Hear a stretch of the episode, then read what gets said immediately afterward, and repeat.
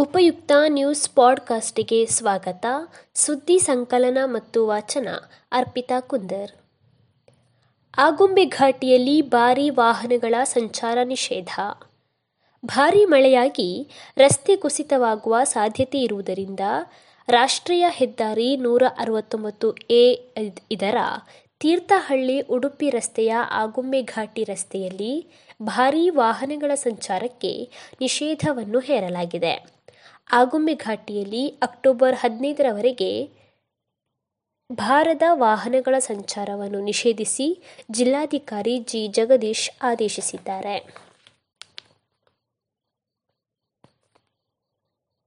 ಮತ್ತೊಂದು ಹೊಸ ಸಿನಿಮಾ ಘೋಷಣೆ ಮಾಡಿದ ನಿಖಿಲ್ ಕುಮಾರಸ್ವಾಮಿ.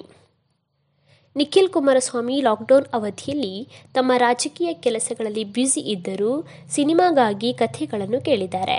ಅವುಗಳಲ್ಲಿ ಅವರು ಒಂದನ್ನು ಆಯ್ಕೆ ಮಾಡಿಕೊಂಡಿದ್ದು, ಆ ಸಿನಿಮಾವನ್ನು ಮಂಜು ಅಥರ್ವ ಎಂಬುವವರು ನಿರ್ದೇಶನ ಮಾಡುತ್ತಿದ್ದಾರೆ.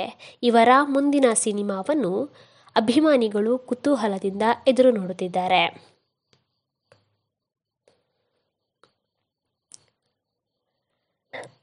ನಾಳೆಯಿಂದ ಮಹಾರಾಷ್ಟ್ರಕ್ಕೆ ಬಸ್ ಸಂಚಾರ ಆರಂಭ. ಕರ್ನಾಟಕ ರಾಜ್ಯ ರಸ್ತೆ ಸಾರಿಗೆ ಸಂಸ್ಥೆಯು ನಾಳೆಯಿಂದ ಮಹಾರಾಷ್ಟ್ರಕ್ಕೆ ಬಸ್ಗಳನ್ನು ಬಿಡಲಿದೆ.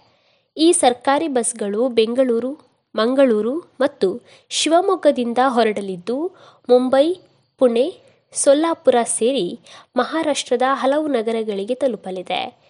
ಇನ್ನು ಪ್ರಯಾಣ ದರವು ಸದ್ಯ ನಿಗದಿಪಡಿಸಿರುವಂತೆಯೇ ಇರಲಿದ್ದು, ಯಾವುದೇ ಬದಲಾವಣೆ ಇಲ್ಲ ಎನ್ನಲಾಗಿದೆ. ಕೊರೋನಾ ನಿಯಂತ್ರಣಕ್ಕಾಗಿ ಲಾಕ್ಡೌನ್ ಹೇರಿದ್ದ ಪರಿಣಾಮ ಬಸ್ ಸಂಚಾರವನ್ನು ಸ್ಥಗಿತಗೊಳಿಸಲಾಗಿತ್ತು ಎಂಬಂತಹ ಮಾಹಿತಿಯು ತಿಳಿದುಬಂದಿದೆ. ಜಿಯೋ ಭಾರತವನ್ನು ಟೂ ಜಿ ಮುಕ್ತ ಫೈವ್ ಜಿ ಮುಕ್ತವಾಗಿಸಲು ಪ್ರಯತ್ನಿಸುತ್ತಿದೆ ಮುಖೇಶ್ ಅಂಬಾನಿ. ಭಾರತವನ್ನು ಟೂ ಜಿ ಮುಕ್ತವಾಗಿಸುವ ಕೆಲಸವನ್ನು ಜಿಯೋ ಮಾಡುತ್ತಿಲ್ಲ.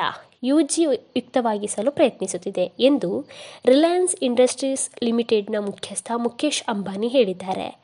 ರಿಲಯನ್ಸ್ ಇಂಡಸ್ಟ್ರೀಸ್ನ ನಲವತ್ನಾಲ್ಕನೇ ವಾರ್ಷಿಕ ಮಹಾಸಭೆಯಲ್ಲಿ ಮಾತನಾಡಿದ ಅಂಬಾನಿ ಫೈವ್ ಜಿಗೆ ತ್ವರಿತವಾಗಿ ಮಾತ್ರ ಯಾವಾಗ ಬೇಕಾದರೂ ಅಪ್ಗ್ರೇಡ್ ಮಾಡಲು ಜಿಯೋ ಅಗ್ರಸ್ಥಾನದಲ್ಲಿದೆ ಎಂದು ಹೇಳಿದ್ದಾರೆ. ಸುದ್ದಿ ಸಂಚಯ ಆಲಿಸಿದ ಎಲ್ಲರಿಗೂ ಧನ್ಯವಾದಗಳು.